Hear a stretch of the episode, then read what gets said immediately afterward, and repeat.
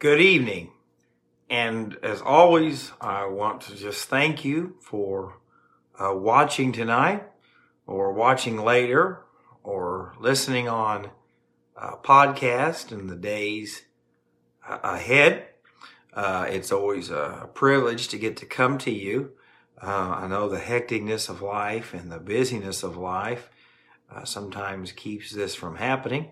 I know one night last week I snuck away and I did the evening devotion when we had company. Uh, the next night, uh, I had uh, one of my daughters uh, just turn high, and so on Friday night I was unable to to get away to do this. And so uh, I take very serious the the uh, privilege of sharing the Word of God with you, and I truly do thank you for watching. And as we do these, we never know the amount of people that we're going to impact for the gospel how many people we're going to help uh, when they hear the word of God. We always pray that there are people saved. We always pray that there are people encouraged and uh, that the Lord really uh, uses it. Uh, I don't know if you know this or not, but I don't enjoy uh, sitting here looking at the fact that my forehead keeps getting bigger as my hair keeps falling out, or or my my double chins, you know, things like that. But I do pray that the Word of God would help you, encourage you, and uh, make a difference in your life. The last time we were together, we were looking at Philippians 3, and Paul was warning about people coming into the church that did not have the right motives and coming into the church for uh, different reasons. And he talked about the fact that if anybody could brag about how good they were, that it would have been him because all that he did but tonight, the Apostle Paul, in our verses, really just simplifies things down to what the truth is. And tonight, most of you are going to hear this section of Scripture, and as I explain it, you're going to think, yep, I've heard that. I've been in church a long time. But tonight, I'm sharing this maybe for that person who is listening for the first time, for that wife or husband whose spouse is listening to it and they are sitting in the background and hear it and God can use it.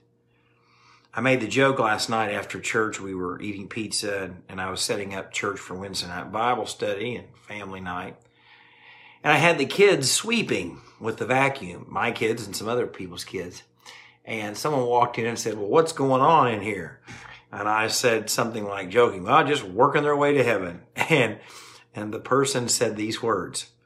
Now, I've heard enough of your sermons to know that that's not what it takes. And I kind of chuckled at first, but then I thought, praise the Lord. Because I have been pastoring now here for over 10 years.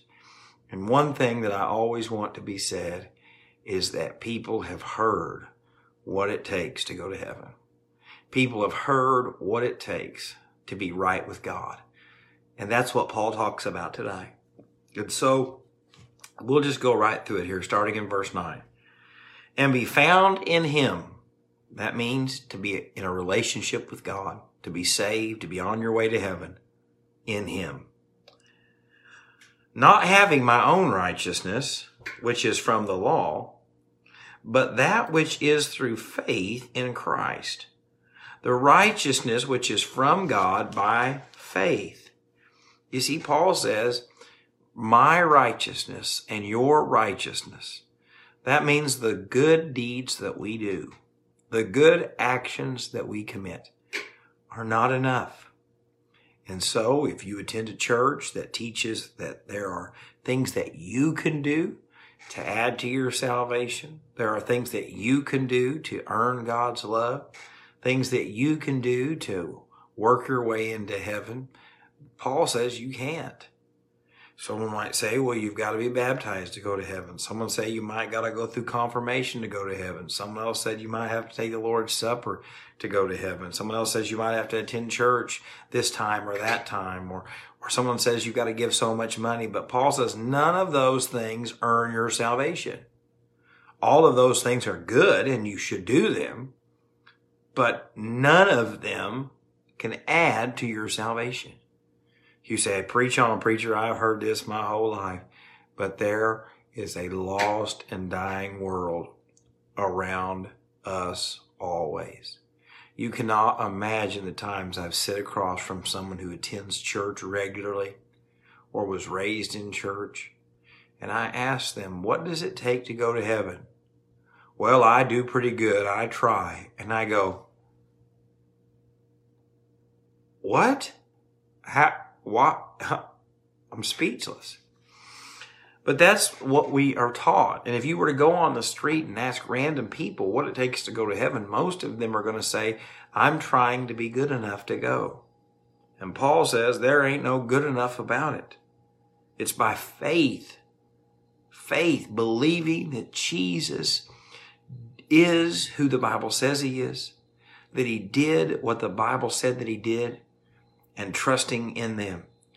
And if you tonight are asking that question, Am I truly saved? What does it take? Tonight you have to understand that you're a sinner. And that only comes from God. The Holy Spirit convicts us of sin, righteousness, and judgment. And so if you know that you're a sinner tonight, that's a wonderful thing. God did that. And then you have to believe that Jesus Christ lived a perfect life, that he died on the cross. He took the punishment of sin for you and I. He was buried, and three days later, he arose from the dead. You have to believe that.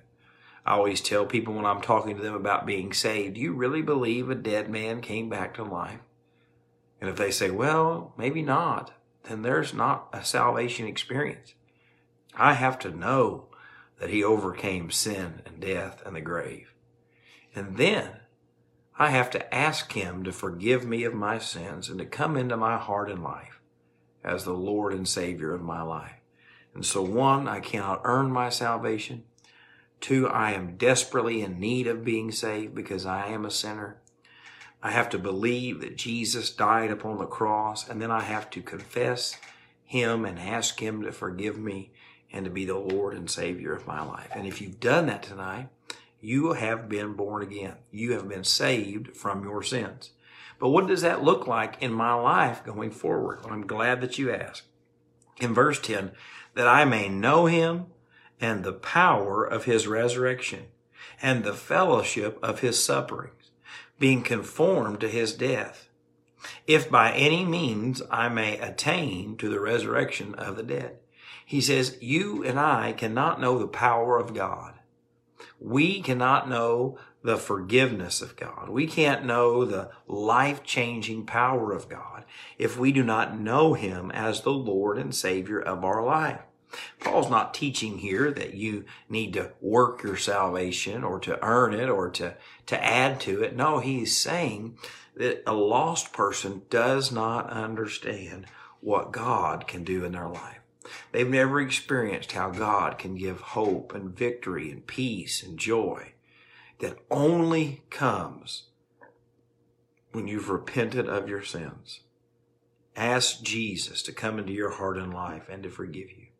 And then after that happens, God can pour his power and his working into your life and to mine.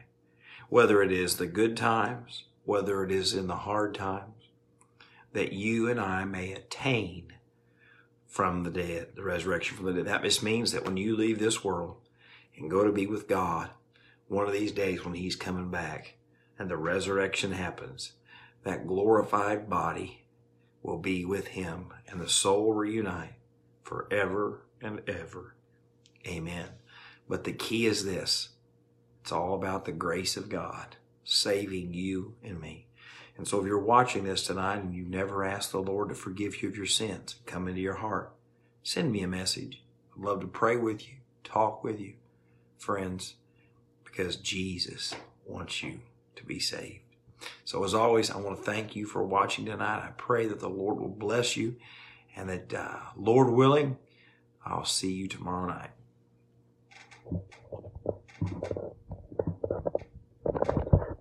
Ah. Can't get it to shut off.